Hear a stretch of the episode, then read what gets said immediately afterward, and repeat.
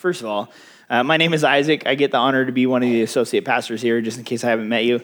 Uh, or if we met at some point and uh, I don't remember, uh, I kind of have this thing that happened to me a, a little bit ago to where I, I, don't remember all things all the time. So if I ask you your name again and I've already met you, um, I do apologize, um, but I earnestly want to know names. So uh, today we'll be going over Romans 5 1 through 11. Um, so I'll have you guys turn there with me. So we will just start off by, as we do here at Calvary Chapel, I'll have you guys stand with me as we read the text. So, Lord God, I just thank you so much for the opportunity to come before you, and I just pray that as we read, that it would be all of you and none of me. And uh, Father, I just pray that the truth of your word would be would be known. I pray that each and every heart would be uh, confident in the truth of who you are today. Amen. Therefore, having been justified by faith, we have peace with God through our Lord Jesus Christ, through whom also we have access by faith into this grace in which we stand, and rejoice in the hope of the glory of God. And not only that, but we also glory in tribulations, knowing that tribulation produces perseverance, and perseverance, character, and character, hope. Now, hope does not disappoint because the love of God has been poured out in our hearts by the Holy Spirit who is who was given to us. For when we were still without strength, in due time, Christ died for the ungodly. For scarcely for a righteous man will one die, yet perhaps for a good man someone would even dare to die. But God demonstrates his own love toward us in that while we were still sinners, Christ died for us. Much more than having now been justified by his blood, we shall be saved from the wrath through him. For if when we were enemies, we were reconciled to God through the death of his Son, much more, having been reconciled, we shall be saved by his life. And not only that, but we also rejoice in God through our Lord Jesus Christ, through whom we have now received the reconciliation. All right, you can have a seat. So, um, as we jump into to Romans 5 1, um, so the, the first thing that when we study the Word of God, uh, one of the, the key things that we look for uh, are uh, trigger words, right, we'll call them. So we see right there at the beginning of 5 1, therefore.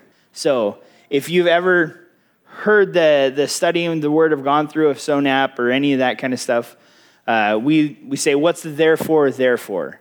So the first thing you want to do as a student of the Word, you want to be like, why is Paul saying therefore? Well, we've been in uh, Romans already. Last week, um, Roger brought Romans 4, but it precedes even that.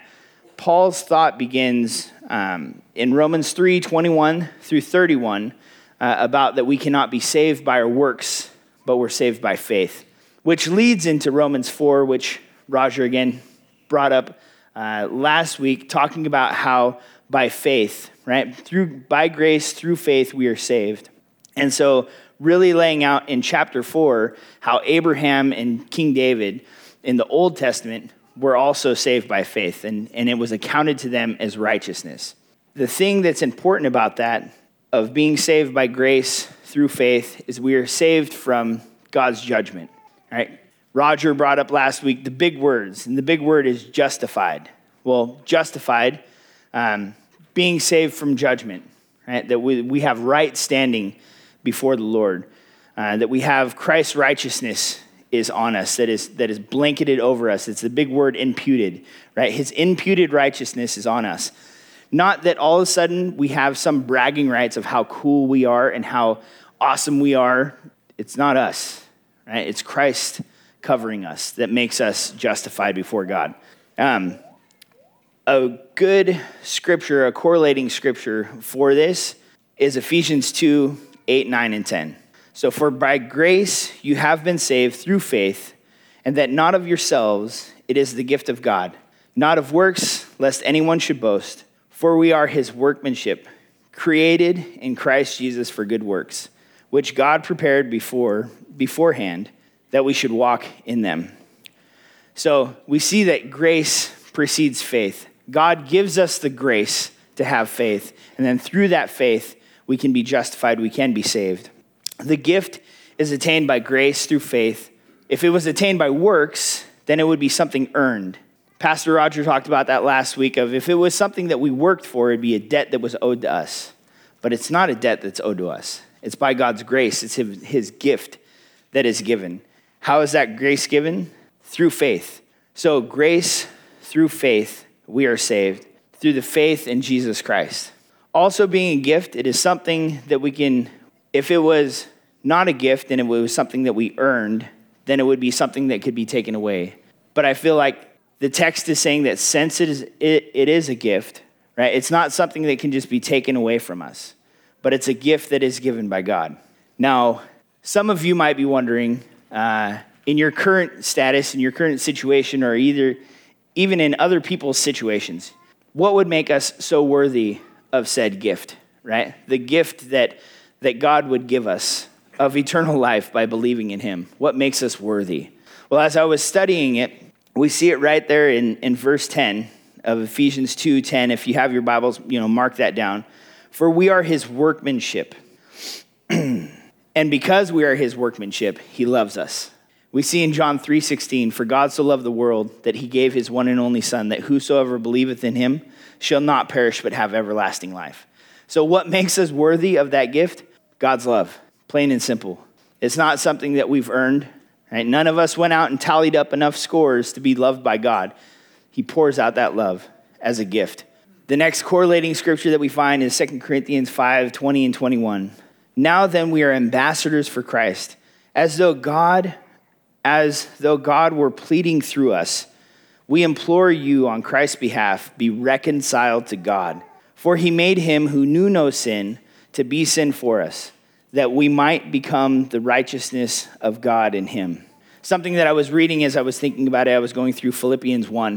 Uh, and you see that through Philippians 1, it's like 15 through 20, Paul's thought process. Uh, he's dealing with some people who are preaching the gospel um, but they're preaching the gospel in, in efforts to be negative towards him. And Paul's attitude towards it is like, well, whether they're preaching the gospel to spite me or they're preaching the gospel to represent Christ, Christ is represented. The gospel is preached. So let's go. Um, so, for he made him to know, uh, who knew no sin to be sin for us, that we might become the righteousness of God in him as I look at that, it's like Paul is wrapping up the gospel in a nutshell, right? Like, this is the true gospel of Christ that God made Christ, who knew no sin, to bear sin for us, to take our sin, that we might be forgiven by believing on him. That if we believe, right, we look at Romans 10 9, for all who believe and proclaim with their mouth that Christ is Lord and God raised him from the dead, they will be saved. So we receive the imputed righteousness of Christ through belief and remember that righteousness is not something of our own that we can boast of, that we can be like, yeah, I did it. I got all my like, gold stars and I'm going to make it, right? But it's only by Christ's righteousness that he imputes to us. Remember, imputed is covering, right? So he covers us with his righteousness. So the righteousness, again, is the right standing, not our own, but Christ's. So then we move to the second half of verse 1. So we have peace with God through our Lord Jesus Christ. If now we have peace with God, having been justified, what does that mean then for those who have not been justified? They're enemies of God in their current state. It's just the reality of it. Habakkuk 1:13, I quoted this a couple of weeks ago and it says you are of purer eyes than to behold evil and cannot look on wickedness. So for those who don't have that imputed righteousness of Christ and their sin is still very much all on display, and they don't have that covering, that filter, unfortunately, they're enemies of God. And we'll get to this as we further go into Paul's thought in Romans 5. It really displays the true love, the heart of the Father, that even in that state of being enemies to Him, He still, out of the love that He has, sent His one and only Son. So, through whom we also have access by faith into the grace in which we stand and rejoice in hope of the glory of God.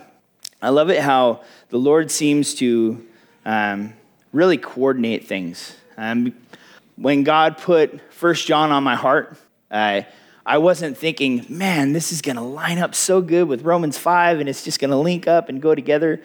But the Holy Spirit knows what He's doing. And all scripture is profitable.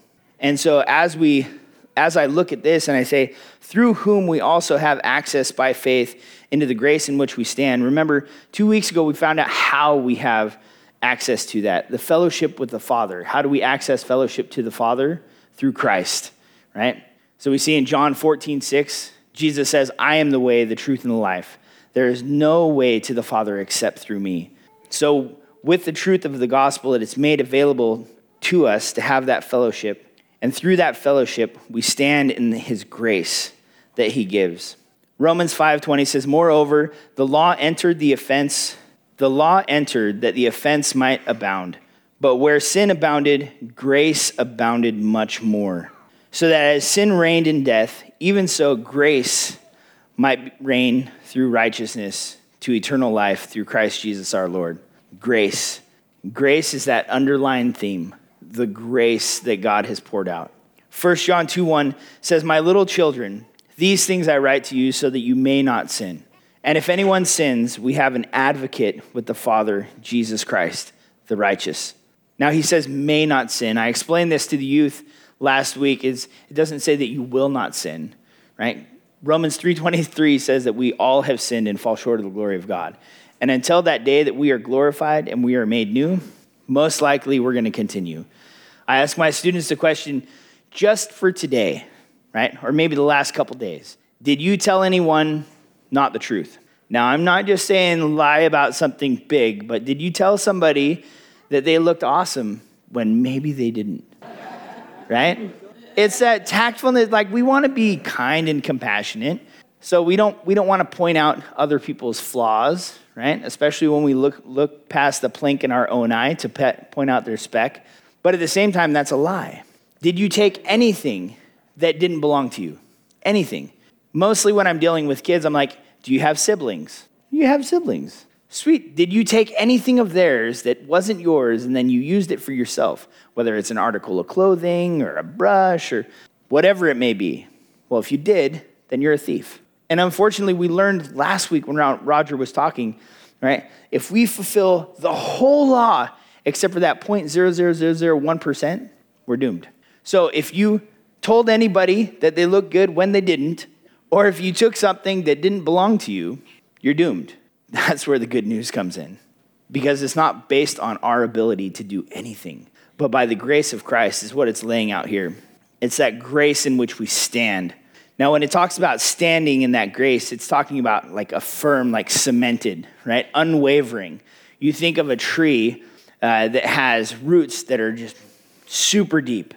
If you happen to be here a couple of Thursdays ago, uh, when Steve was talking about Psalms 1, he was talking about a tree, right, being moved closer to the water and how the roots run down into the system to get to the water.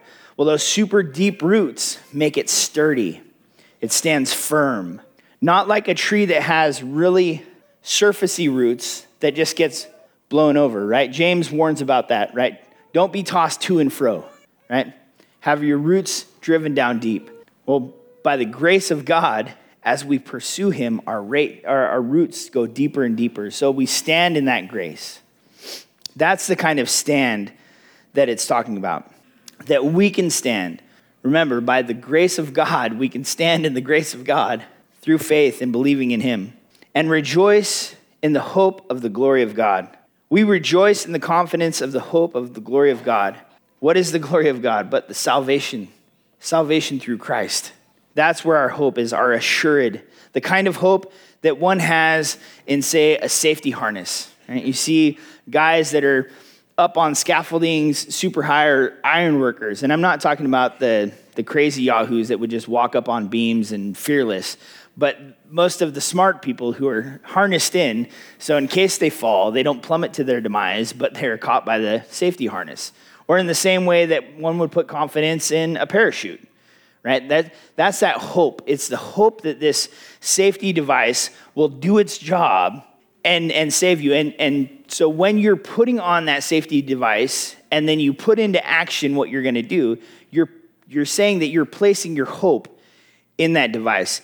That's the hope that it's talking about that we get to rejoice in, that assured hope of the glory of Christ. Three and four, and, and not only that, but we also glory in tribulation knowing that tribulation produces perseverance, and perseverance, character, and character, hope. So not only do we rejoice in the fact that we are no longer enemies of God, but we also rejoice in the hard, stressful times we face now that we will that will produce the hope of the glory.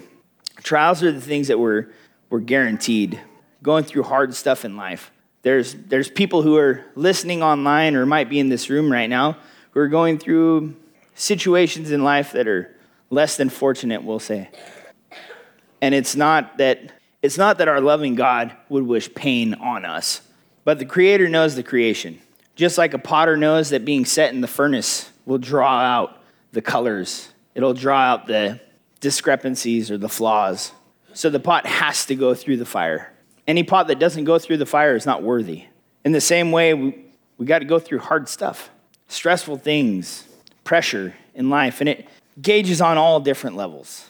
Right? We all have something that we've gone through or are going through that's hard. I love it that it's not just this thing that Paul is saying of like, yeah, buckle up, it's just going to be hard. End of story, get over it. Embrace the suck, move on. But instead, he's like, trials develop perseverance. And perseverance, character. In some translations, it says proven character. And that character produces hope. We see Paul's continued thought in Romans 8 It says, For I consider that the sufferings of this present time are not worth comparing with the glory that is to be revealed to us. Just that thought of what we, what we face here that seems so hard, it seems so painful in the moment, pale in comparison to the glory that awaits us as believers. How do we receive that glory? Oh, yeah, through the grace of God, through faith. But trials develop perseverance. Now, I was thinking of this, I was like, okay, develops perseverance. What is perseverance? Well, perseverance is continued effort to do or achieve something despite difficulties, failure, or opposition. Perseverance, it, it kind of says it in its name. You know, you have to withstand, right? If you, if you don't persevere through something, it doesn't accomplish what it's meant to accomplish. I was trying to think, I was like, is there any other way, right? Is there any other way? Like, and I, and I pose this question to you. I, I couldn't find any other way in my research, but is there any other way to develop um, perseverance, but through trials, through hard things? Doesn't, it doesn't matter if it's you know, brain surgery or if it's cancer or it's a loved one dying or it's just changing your morning schedule. It's something that's abrasive. Trials are not fun. Even James says, take joy when you face trials of many kind. And how many of you actually in the moment are like, this is so awesome. Man, this is fun going through this. No, it's abrasive, it's irritating, it's frustrating. When we face trials, it's very difficult and hard pressed to be like, God, I praise you in this moment. For the most part, our flesh is like, why would you allow this to happen to me, Lord? What, what the heck? Why? This is not fun. We get frustrated, we get irritated, we get angry, we get bitter. But as we allow those trials to sift through the garbage and bring it to the surface, right? As we walk in the light and things are made manifest and become light, we can choose. That's right, you can choose the attitude that you have. Does your situation put you in a place where it'd be so easy, like that, to be mad and frustrated because there's no there's no reason behind it. It just happened, right? Bad stuff happens. But when we choose to be thankful to the Lord and trust in Him, Romans 10 11 says, All who trust in the Lord will not be put to shame. Right? King David says in Psalms 119 11, Write your word on my heart, O Lord, that I might not sin against you. That word is written on my heart. And it's not of my own strength, right? Because left unto myself, I'd be a, a whiny little baby. But by God's ability and His strength, I can press in and say, Thank you, Lord, for the trials as it develops the perseverance that I need to form the character. So, only through the hard pressed things do we find that perseverance is developed. And then from that perseverance, we must find that character is formed. I love that not being planned, uh, the Holy Spirit saw it fit uh, that Miss Corwin is going to be talking about developing character in young people today during discipleship hour. We, didn't, we didn't talk beforehand. So. I just think it's uh, the, amazing how the Lord coordinates things. Um, and the, the character, like I said, in some, um, in some translations, it talks about the proven character. So not just character, but proven character, something that is has tested. Right? We we develop this perseverance through trials, and we gain this perseverance, and then it develops the character. But what good is character when it's not tested? What good is anything if it's not tested? You can't be sure in it. Would you be the one that's like, yes, I want to try the safety harness for the first time from 200 meters? Let's go. No, they're trying it from like three feet to make sure that thing will hold your weight. So we want proven character. That's something I pray over my kids. Lord, establish in them a proven character. What is the character? The mental and moral qualities distinctive to an individual. Have you ever heard somebody say, you know, oh yeah, that person's worth their salt? Well, it goes back to like salt was very valuable at one time as a trading commodity. But what I think of when you hear somebody say they're worth their salt, it's like their character, like who they are as a person. Where do their decisions line up with? You can tell by someone's character the kind of decision that they're going to make. You judge a person's character and then you put your trust in them because you feel like their character will follow through and they'll make a certain decision, right? I want to line myself up with men that are not flaky, that are not double minded, but men that are strong and steadfast, that I know that would come alongside me in a minute and go to war with me. And that's the kind of character that we want to develop through the perseverance, right? We, we allow the trials to develop that perseverance. That perseverance develops character in us. What kind of character is that?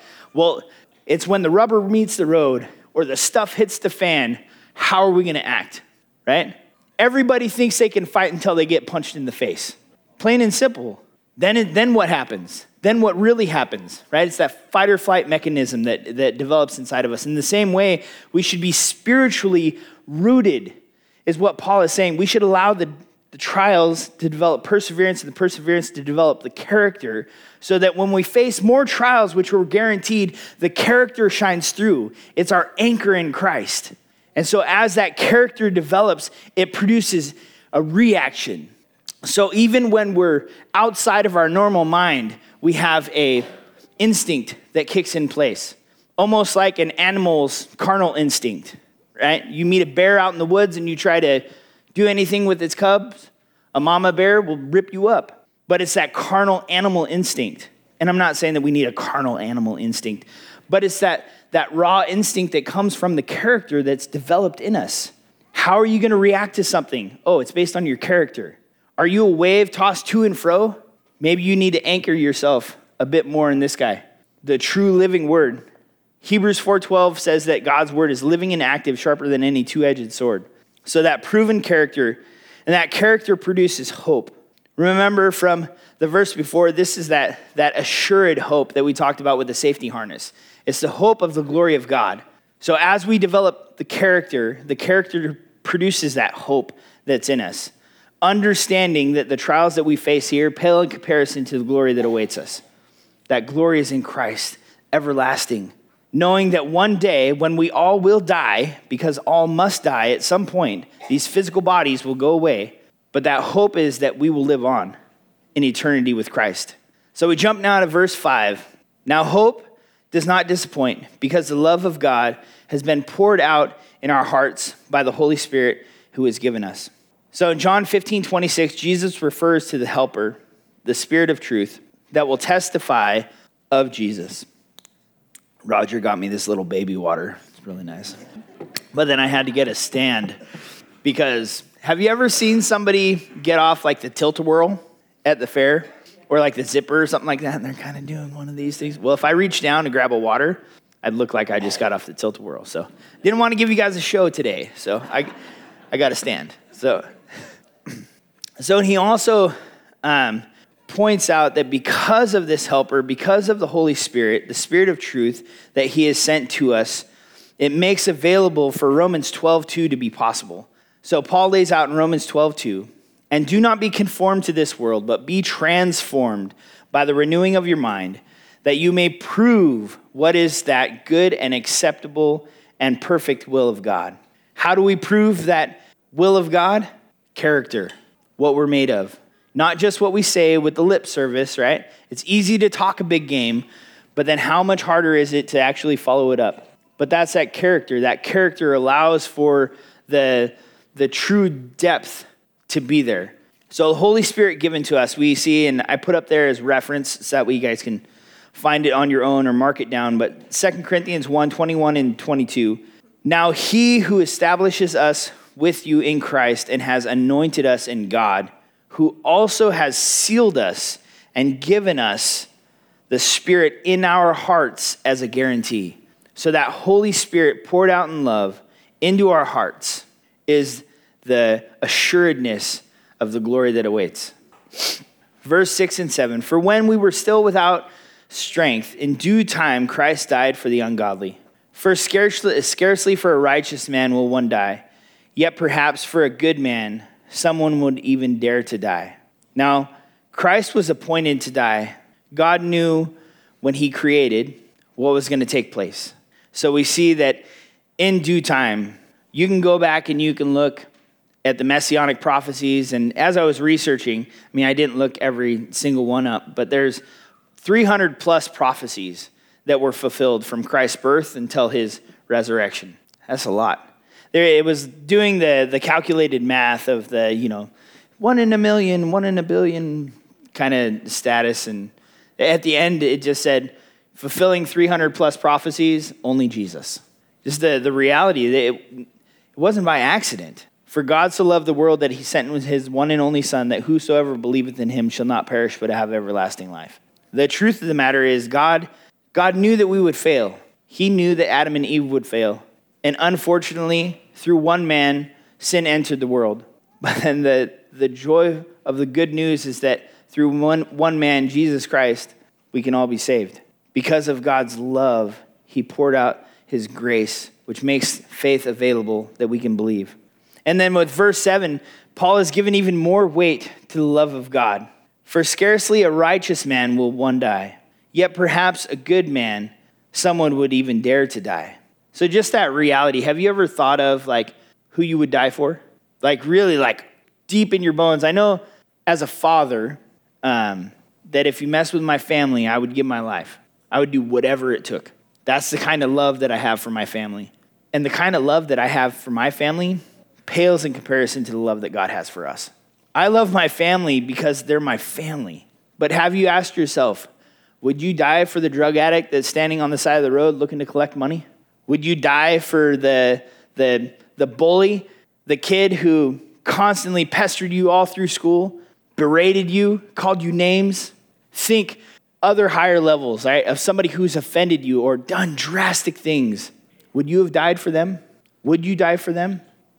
It's, it's hard for me to think of.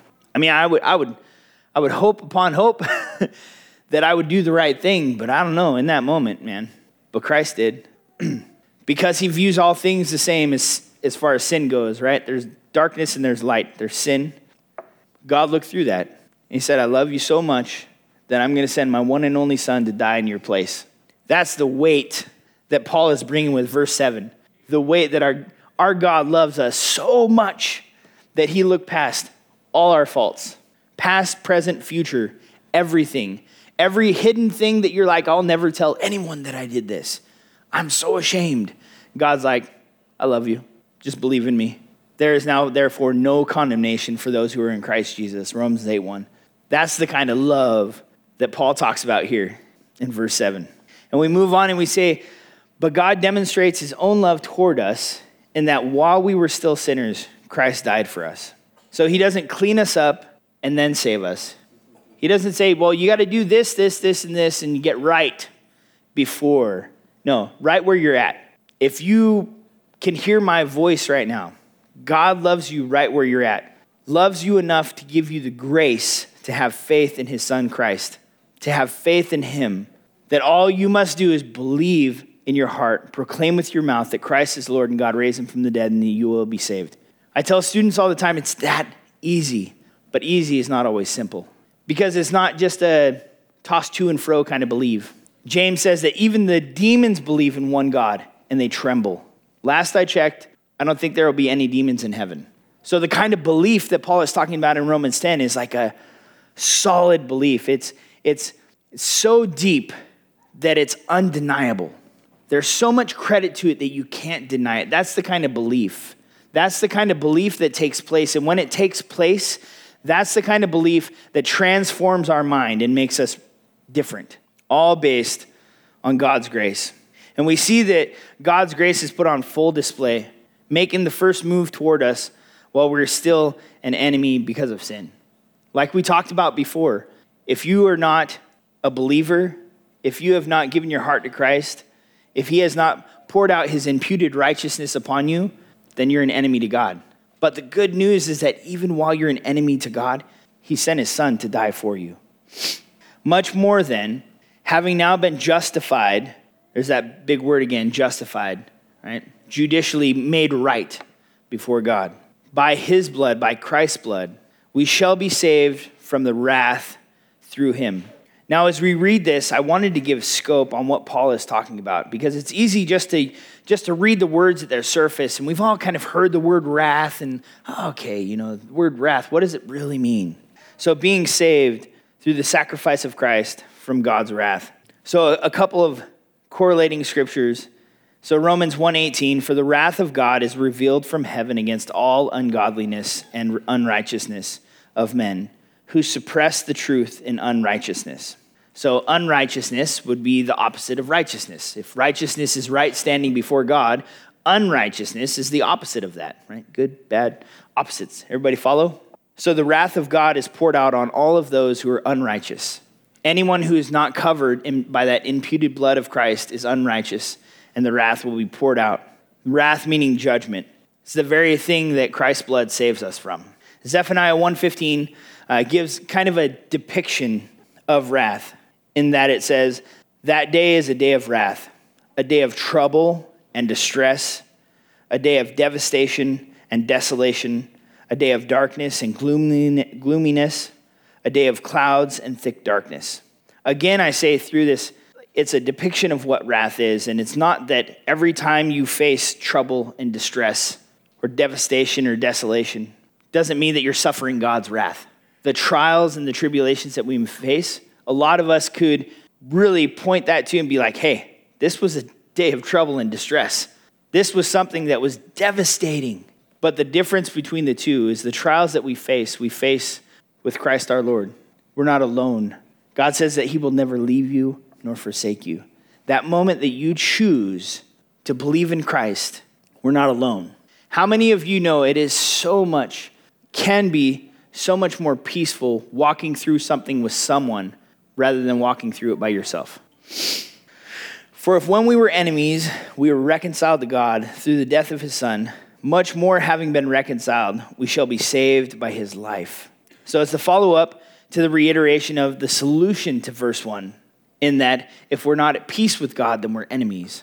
For if when we were enemies, we were reconciled to God through the death of his Son. Again, how do we take part in this reconciliation that it talks about? Through belief in the heart, proclaim with the mouth that Christ is Lord. Remember, it's through by grace through faith, not by works, lest any man should boast. So it's not by works that we receive this, but by God's grace. And again, I say, if it's by grace through faith that we receive this gift, it's a gift, it's not earned. If it's a gift, I would say it's not possible to lose said gift because it's not something that you can unearn. So we've been reconciled to God through the death of his son. Having been reconciled, we shall be saved by his life. Christ's resurrection brings the true power of his sacrifice, in which we are saved through him. I tell students a lot anyone can die. Even as we were talking about the, uh, we were talking about the new birth, and there's like the three musts, and one of those musts that must take place is death. All of us are going to die at some point this, these physical bodies. I don't know about you, but I feel like if I die, I won't be able to go on living, right? But in that way, our Lord and Savior, the one who we have that assured hope in, that hope like a safety device, the God of the universe, I always uh, mix up rose, risen, rised, rose from the grave, and now sits at the right hand of the Father. that's where the power is. Anyone could die. Lots of prophets have died. Christ rose. That's the power that our God holds. That's that blessed assurance that we could have in Christ our Lord. And not only that, but we also rejoice in God through our Lord Jesus Christ, through whom we have now received the reconciliation. So the price has been paid, and we're able to rejoice in fellowship with God through Christ's sacrifice, right? Because of Christ's sacrifice, through our now joined hope and glory and relationship with Christ, it makes the fellowship with the Father available. Through Christ, our advocate, we stand pardoned before the Lord. So, this word advocate, we went over it in youth, and I read this dialogue that was written out, and it was Christ being the advocate. He was a lawyer, uh, and the person was on trial was, was us. And Christ is like, they're guilty of everything, all of it. They're guilty. All the sin, everything, they're guilty, 100%. And so the judge is like, bangs the gavel, he's like, find him guilty. And the advocate is like, can I, can I address the stand, judge? And our advocate goes to the judge and he says, they're guilty 100%, but I've already paid their penalty. so then the judge says, okay, it's paid, right? And the whole time Satan's freaking out. He's like, what? They don't, they don't even get a slap on the wrist? He's like, no, it's paid for. It's done. That's the, the truth of it, of having an advocate. If you've ever had someone advocate for you, it gives a, a whole different perspective to how Christ advocates for us. when I was uh, when I was in the hospital and I was, they sent me off to rehab, and I can't remember all this. Uh, by the grace of God, I can't remember the, a lot of the pain that I went through. Um, if it wasn't for my bride advocating for me, they would have sent me home to die. They couldn't figure out what was going wrong. And so they're like, well, we'll just send you home. And because my wife advocated for me, she stood up for me when I couldn't stand up for myself. And that's when they sent me to get the second brain surgery. And within a week, it was like the scales fell off my eyes, and I was, God had started the process of, of fixing me. But if I wouldn't have had my wife advocating for me, I'd be in glory now instead of here. So that let that resonate when somebody stands up for you when you don't have the ability to stand up for yourself. That's what Christ has done because all have sinned and fall short of the glory of God. None of us, none of us have the ability to get to heaven by works. None are righteous, no, not one. But because of Christ's love, he is our advocate, and we can stand right before the Father because of Christ. I just wanted to leave off with, you know, does that make us perfect? By no means. we will all continue to struggle until that day that he calls us home. So, where does this leave us? I made some bullet points. So, consolidating the thought of Paul here in Romans 5 1 through 11. All who believe in Christ have been justified by grace through faith, not by works, lest any man should boast. And so it's not something that you can be taken, not something that can be pulled away from you. A lot of times people feel this kind of like, well, I have to continue to be a good person in order for my salvation to sustain. No, it's not based on you, it was a gift. The moment that you truly believed in your heart and proclaimed with your mouth that Christ is Lord and God raised him from the dead, you're saved. Now, Zach will be talking about sanctification next week in chapter 6, right? That set apart, being made holy. So it's a process. Like I said, none of us are perfect, but uh, all of us, every single person who has put their confidence in Christ, can be confident that they are justified, that it's a solidified thing, it's cemented.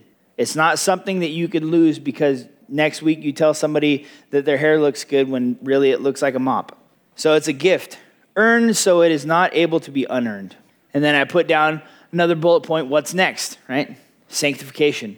So justification, right? We are made justified, we are made right before the Lord. Next is sanctification, walking it out, being made holy.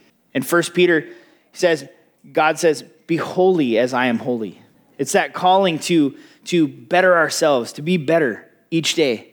Make the choice. Each of us has the ability to make the choice each day when we wake. I tell my students, I was like, you want to see the enemy of your soul? Go look in the mirror in the morning. Galatians 5, Paul lays it out. The spirit and the flesh are constantly warring against each other. But we can make that conscious choice. Do you know how we can make that conscious choice? By grace, through faith. Because of God's grace, we have that ability, not by anything of ourselves and how good we are. So I want to encourage all of you to read up on Romans 6 to prep for next week. So that way you can come and you can participate, right? Not just be bystanders, right? We're not putting on a baseball game or a football game or a rugby match or something up here for you to be spectators, but you're called to be students of the word, participating in. So read ahead. Read Romans 6. You have from now until next week. That's seven what's 7 times 24? Anybody? A lot of hours. read ahead. Find out what the therefore is there for. We got enough time. I'll have the worship team come up for one more song. Father God, I just thank you so much for the opportunity to come before you and um, just bring the, the, the text. I pray that each person um, that's in this room has heard your word, that they would walk away 100%, Father, assured in that hope that is in you. We thank you for the truth of the text. Thank you for the diligence of, of your apostle uh, that, that put the um, Holy Spirit inspiration uh, to letter that we can read and be um, students of today, that we might know what is your perfect will. We give you praise and pray that you would be glorified, and we thank you Oh, so thank you, Father, for being our advocate, loving us even in our filthy rags, loving us right where we're at, giving us opportunity through grace, through faith, to be followers of you. Amen.